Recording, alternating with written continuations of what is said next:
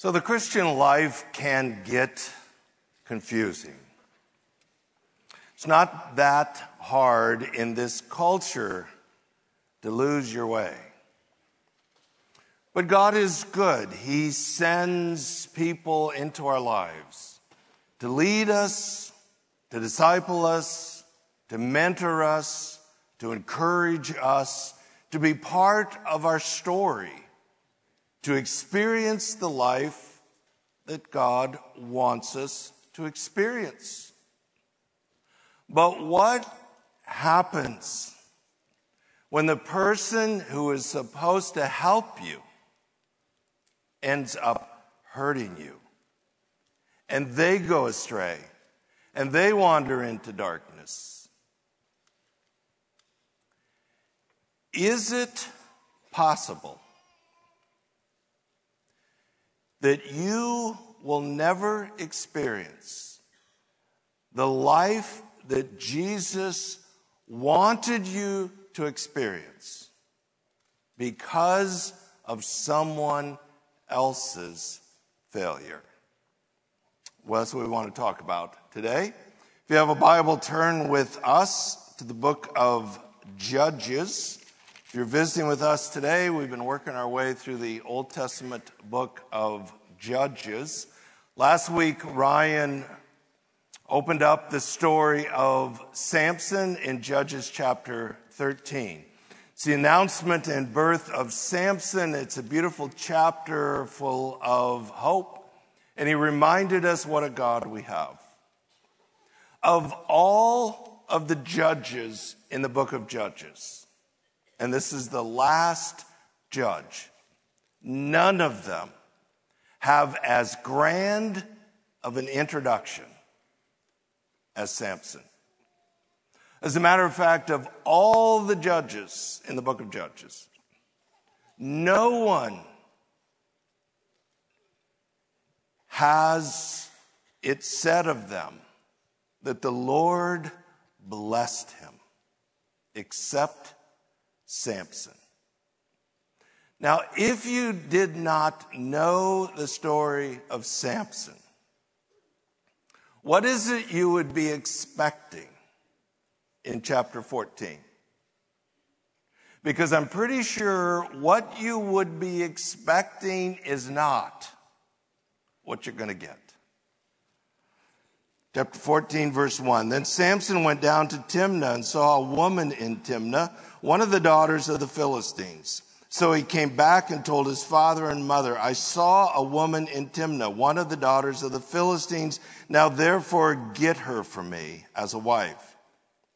Then his father and his mother said to him, Is there no woman among the daughters of your relatives or among all our people that you go to take a wife from the uncircumcised Philistines?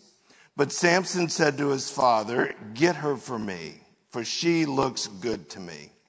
However, his father and mother did not know that it was of the Lord, for he was seeking an occasion against the Philistines. Now, at that time, the Philistines were ruling over Israel. So we learned in chapter 13 that for 40 years, the Philistines have oppressed the Israelites. They're not out on the perimeter. They are now well into the land that God promised his people. As a matter of fact, one of the distinctives of this story is there's nowhere in the story where the Israelites cry out to God to deliver them. It's as if they have become so accustomed to the oppression. They're so enmeshed with the idol worshiping Philistines that they're willing to settle for this as a way of life. But God wants so much more for his people. He wants to deliver them. He wants them to experience the freedom that He's promised them in this land. So Samson enters the scene. I love the way these Old Testament narratives are written. They're just so skillfully done. So, one of the things you see in this chapter and the next is the repetition of the words, He went down. He went down, he went up 16 times. Now, geographically, it's true. From where Samson lived to Timnah was about five miles. It wasn't far, and geographically, it was down. But if you look how this phrase is used, it is also symbolic of Samson's journey as he goes down from what we expected he would be. So Samson went down, sees a woman, a Philistine, comes back and tells his parents, I saw a woman in Timnah. Get her for me as a wife. That's a very reckless, crude, selfish, self centered, disobedient statement.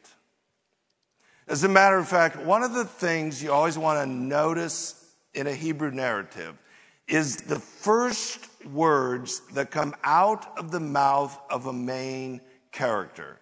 Because often those words define that person. So the very first thing that comes out of Samson's mouth is he's selfish, he's disobedient, he's demanding, he's lustful, and he wants what he wants. Well, his parents respond because they know this is wrong. The Israelites were not to intermarry with these countries around them. We even had this repeated in Judges chapter 3. Now, this sometimes gets confusing, but the simplest way to explain it is the issue wasn't so much about interracial marriages, but interfaith marriages. God wanted a people set apart unto him so that he could bless them, and through that, they would be a light to the rest of the world. You simply cannot do that if they are meshed together with pagan, idol worshiping people. So these marriages were forbidden. And that's why his parents say, Can't you find a nice girl among our tribe? Or even among the entire nation of Israel? Why are you choosing one from the uncircumcised Philistines? Most of the nations around Israel practiced circumcision for a variety of reasons. It was a bit of a distinctive that the Philistines did not. And they were considered the most pagan, the most idol worshiping, the lowest of the low. So that's why that phrase is used. But Samson really doesn't want to hear it. He wants what he wants. So he says back, Get her for me, for she looks good to me. Now, in a culture where we are so used to authority being disrespected, we read over that and we probably don't even notice it. But in the ancient Near East, it was almost unheard of that a son would talk that way to his parents. The first readers would have immediately raised their eyebrows at how disrespectful that was to his parents. Literally, what Samson says is, Get her for me, for she looks right to me. The reason that's important is because there is a repeated phrase in the book of Judges that defines this period of history that every man did that which was right in his own eyes. So that's what Samson says. Get her for me, for she looks right to me. In other words, he is the poster child for the problem. He doesn't really care what his parents want. He doesn't care what God has said. He doesn't care about any of that driven by what he wants and his own lust. This is what he wants. Get her for me. Verse 4 then is what we would refer to as an editorial comment. What that means is it doesn't advance the storyline, but the editor is telling you something you need to know to understand the point of this chapter. And the, the, what the editor tells us is that Samson's parents didn't know this, but it was of the Lord. In other words, God is in this. So, what does he mean by that? It does not mean that the parents were wrong. They weren't wrong. They were right. What Samson was doing was disobedient. They, they were right about that. It also doesn't mean that what Samson was doing was right, that that was according to what God wanted. It wasn't right. It was rebellious. It was reckless. God didn't want that. What it does mean is even in the midst of that, God is in it and God will be faithful. And somehow God can still use a flawed hero to accomplish his purpose to set his people free. Verse 5 Then Samson went down to Timnah with his father and mother and came as far as the vineyards of Timnah. And behold, a young lion came roaring toward him. The Spirit of the Lord came upon him mightily, so that he tore him as one tears a young goat, though he had nothing in his hand. But he did not tell his father or mother what he had done. So he went down and talked to the woman, and she looked good to Samson. So they're going down probably to make arrangements for Samson to marry this Philistine girl. He decides to take a detour through the vineyard of Timnah. Now, if you were the first reader and you understood that Samson was supposed to be under a Nazarite vow, we would immediately raise our eyebrows when he enters the vineyard, like, what is he doing? I'll come back to that in just a minute. So he gets into the vineyard, and a young lion rushes him. The text then says that the Spirit of the Lord, literally the Hebrew is the Spirit of the Lord, rushed onto uh, Samson. So it's a bit of a play on words. This is a phrase that's used several times in the New, in the uh, Old Testament, but this is the first time it's ever used. So the lion rushed at Samson, and the spirit rushed onto Samson. So Samson takes the lion like they would take a young goat, meaning by the two hind legs, and literally tore it in half. This is the first glimpse we have of, of this unusual strength. But then the text tells us he didn't tell his parents. Well, that's a bit odd. If I just did that, that's probably the first thing I'd say. You can't believe what just happened to me on the way to Timnah. But a Jew would have understood he was to have no contact with a dead animal. If he did, he would be required to go to the tabernacle, to go through a process to be cleansed. But you have this reckless spirit in Samson. He doesn't care. He's not interested in what God says. But this is why he doesn't tell his parents. The, the paragraph then basically ends with again, he went down to Timnah and she looked right to Samson. When it says he went down and talked to the woman, the Hebrew is spoke to the woman. It's a more formal statement, probably means proposed. He proposed to her because she looked right. When he returned later to take her, he turned aside to look at the carcass of the lion, and behold, a swarm of bees and honey were in the body of the lion. So he scraped the honey into his hands and went on eating as he went. When he came to his father and mother, he gave some of it to them, and they ate it. But he did not tell them that he had scraped the honey out of the body of the lion. So a period of time passes. He's going down to take her, which means to marry her. He goes back through the vineyard apparently to admire his handiwork. And there in the carcass of the lion, a swarm of bees have made a hive, and there it's full of honey. Again, to understand, a Jew was forbidden to touch an animal that was dead. But he didn't care. He scrapes out the honey. What's interesting about the way it's written is he doesn't sneak around eating the honey. What the way it's recorded is he just strolls down the path defiantly eating this honey because he doesn't care what anybody else thinks. Now there's a couple of different ideas about the lion and how this worked.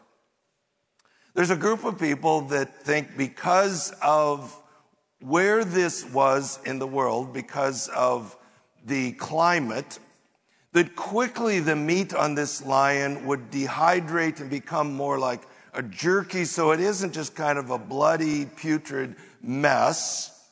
That's kind of what comes to mind. But I think more likely is that the predators, the birds, the animals had just picked all the meat off this line, and what's left is the skeleton, which would have made a perfect environment for the bees to come in to the body cavity and, uh, and make a hive there.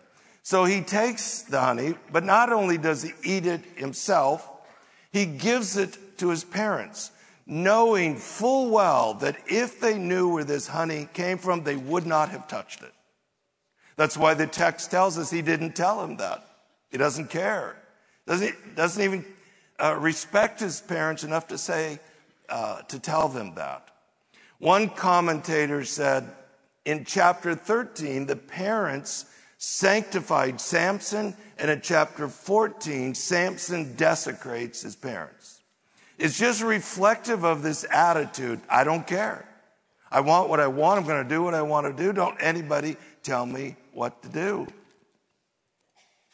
One other interesting part of that part of the story is the Hebrew language has a very clear word for swarm, as in a swarm of bees. But this isn't the word that's used here. This is rather a term that primarily is used to describe a community and almost always a community of faith.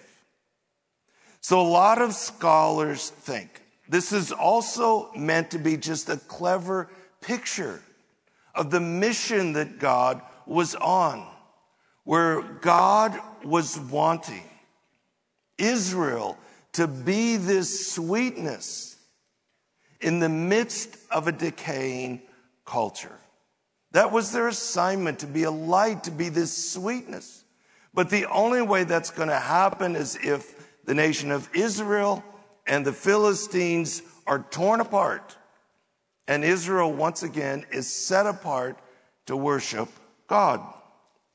Verse 10 Then his father went down to the woman, and Samson made a feast there. For the young men customarily did this.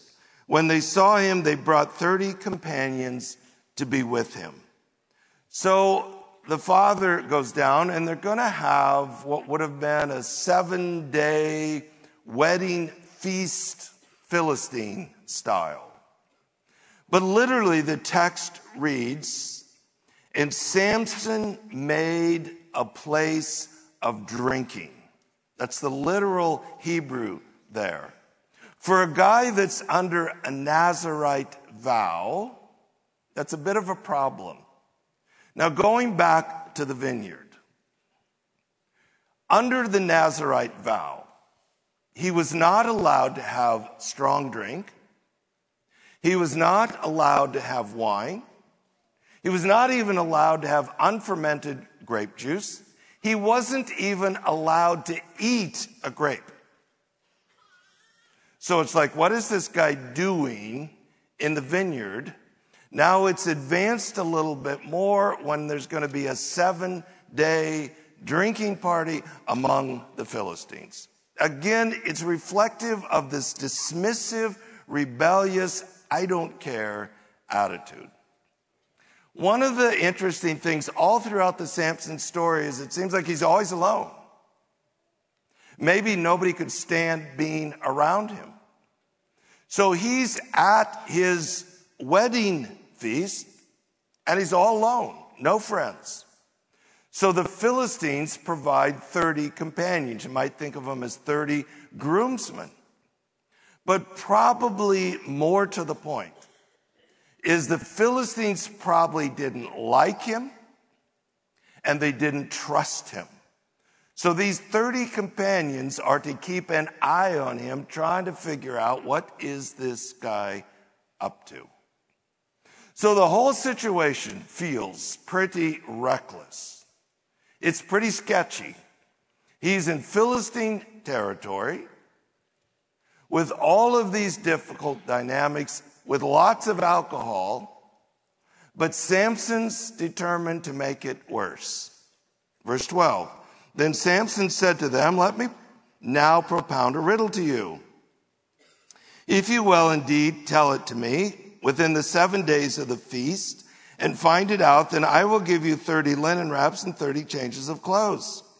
But if you're unable to tell me, then you shall give me 30 linen wraps and 30 changes of clothes.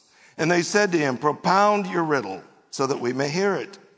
So he said to them, Out of the eater came something to eat, and out of the strong came something sweet. But they could not tell the riddle in three days. So Samson's determined to stir up the pot. If you stop and think about it, there is no way this part of the story could have ended well. So there's a, a, a riddle, a, a battle of the wits, which was not unusual in that culture. I'll tell you a riddle, you got seven days to solve it. The payoff is 30 pieces of clothing. Well, that may seem like an odd currency to us. Actually, that had great value. Clothes were highly desired. So they agree. So he gives them the riddle. Now, in our English Bible, it has a nice little rhyme to it. Like, for what it's worth, something to eat something sweet. But the Hebrew doesn't rhyme. It's just kind of an accident that it worked that way in the English. But it is this poetic rhyme for them to figure out. But they could not figure it out. Verse 15 then, things get really ugly in a hurry.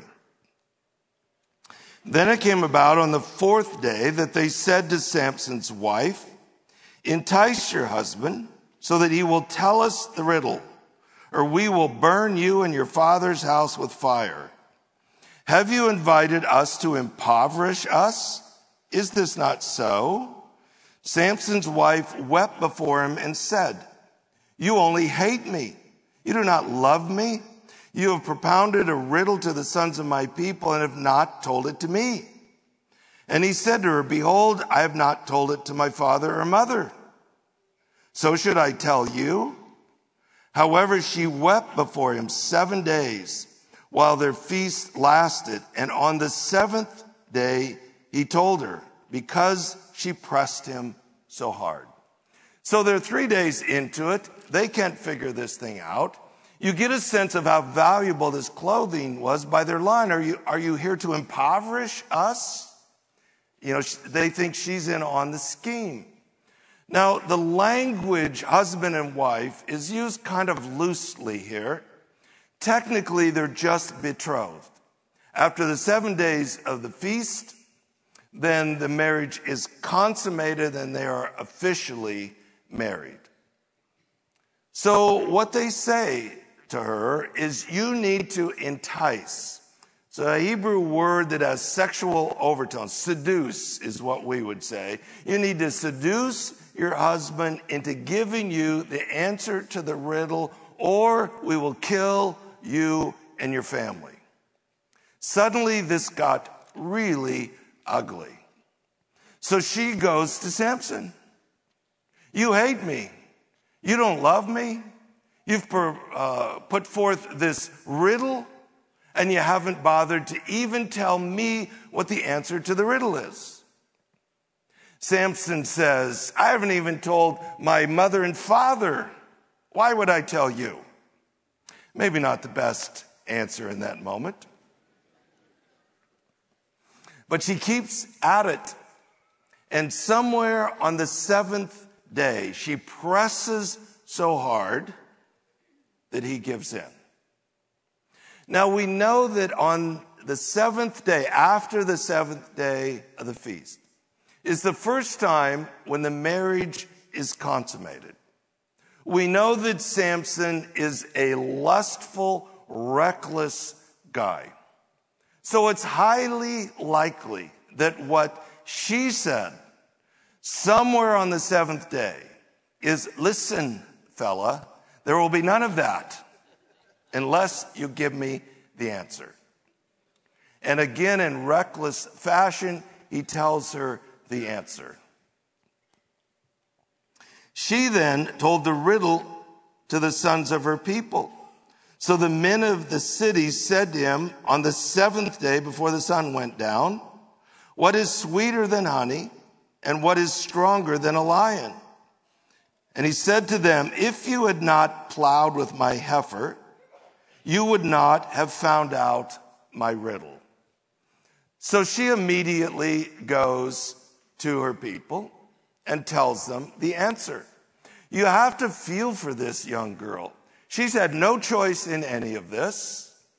And all of a sudden, if she doesn't get the answer, they're going to kill her and her family. She's just trying to survive. But she gives them the riddle. They wait until bottom of the ninth, two outs, and deliver the goods. And immediately Samson knows they got it from her.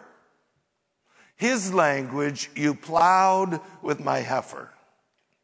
So what does he mean by that? So a heifer would never have been used to pull a plow. So essentially he's saying, you cheated. But he's saying more than that. It's like rather than manning up and admitting you don't know, you had to cheat. You had to plow with my heifer to get the answer. And he's not happy about this. Verse 19, then the Spirit of the Lord came upon him mightily, same language, rushed upon him, and he went down to Ashkelon and killed 30 of them and took their spoil and gave the changes of clothes to those who told the riddle. And his anger burned and he went up to his father's house. But Samson's wife was given to his companion who had been his friend. So Samson is not happy. The Spirit of the Lord rushes on him and empowers him. He travels over 20 miles to one of the five key Philistine cities along the Mediterranean, and there he kills 30 men. The fact that it says the spoils is almost always military language. It is highly likely that the 30 that he killed were 30 soldiers. He brings their armor as well as their clothing and delivers it to pay off the riddle. But I think the message is you cheated. And because you cheated, 30 of your Philistine soldiers had to die. Then the text tells us he's so angry, goes back to his parents' house and leaves his wife behind. This would have been a significant dishonor to her and to her family. So the father, believing that Samson has abandoned the relationship, gives her to essentially his best man to marry. Now, there's a whole lot more of this story to go. So if you come back next week, I promise you some fireworks from the book of Judges. But as we wrap it up this morning, I want you to stop and think about this. There were thousands and thousands of Israelites, real people with real lives, living under the oppression of the Philistines. Would they spend the rest of their lives living in bondage and oppression because of the failure of Samson? All of a sudden, you realize it's possible the failure of this one person dramatically could affect the lives of thousands of people. That's where verse 4, the editorial comment, comes in. Because the answer is no. Even though Samson failed, God will be faithful. God longs to deliver his people. He wants his people to experience so much more than what they've settled for. And even though his hero is so flawed, he will be so faithful. And so it is with us. The Christian life is hard and it can get very confusing. So God raises up people to help us. Parents, pastors, Christian leaders, youth leaders, life group leaders, mentors, disciplers, maybe just special friends that walk with you, that teach you, that challenge you, that encourage you. It's a beautiful thing. But what happens when those whom God has called to help you end up hurting you? They themselves go astray. They themselves get confused. They wander into the darkness. They make a mess of things. Does that mean that you will have to settle for far less of the life Jesus wanted for you because of their failure?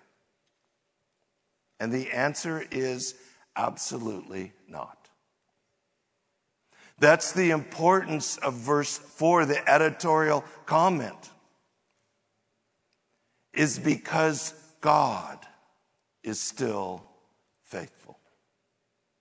And God wants you to know that life that Jesus offers. The reality, whether we like it or not, is people are going to fail you. People are going to disappoint you. People are going to let you down. People are going to wound you. And sometimes it's the very people whom God called to help you are the ones that end up hurting you. This is the story of the book of Judges. Each of these judges is meant to be a type, a glimpse of the great hero, the great savior to come. With each one of them, we end up disappointed. And we long for that one true hero. The judges moves to the time of the kings. And Israel thought finally under King David, they had finally found that one great king, and then he lets them down and makes a mess of things. And we find ourselves longing for something, someone better, which works its way all the way to the ultimate fulfillment in Jesus. The Savior, the Deliverer, the King that everyone has always wanted. The one who will never leave you or forsake you the one who will always do what's best for you, the one who will ultimately get you to the finish line, and the one who at the end of the story is victorious and offers you a life more wondrous than you can imagine. He is the one that ultimately we trust.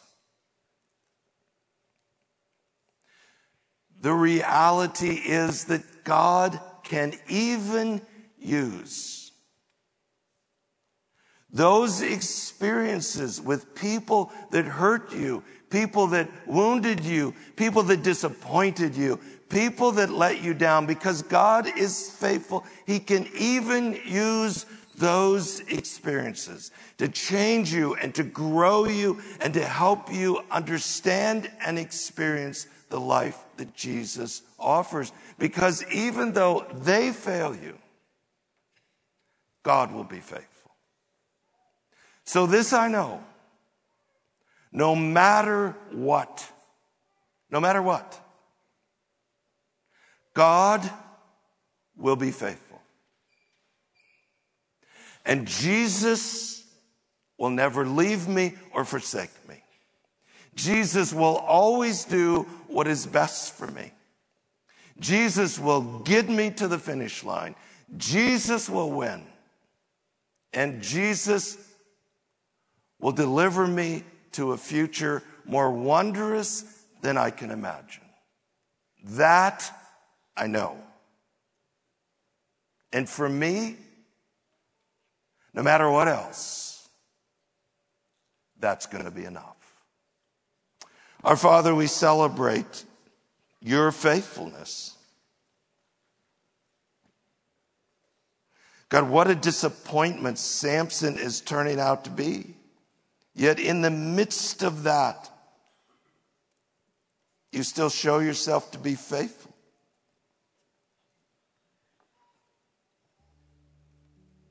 Lord, may we trust you. May we fix our eyes on Jesus, the one who will never leave us or forsake us, the one who will get us to the finish line, the one who ultimately wins. Lord, for whatever else we experience in this life, may we trust you. May that be enough for us in Jesus' name.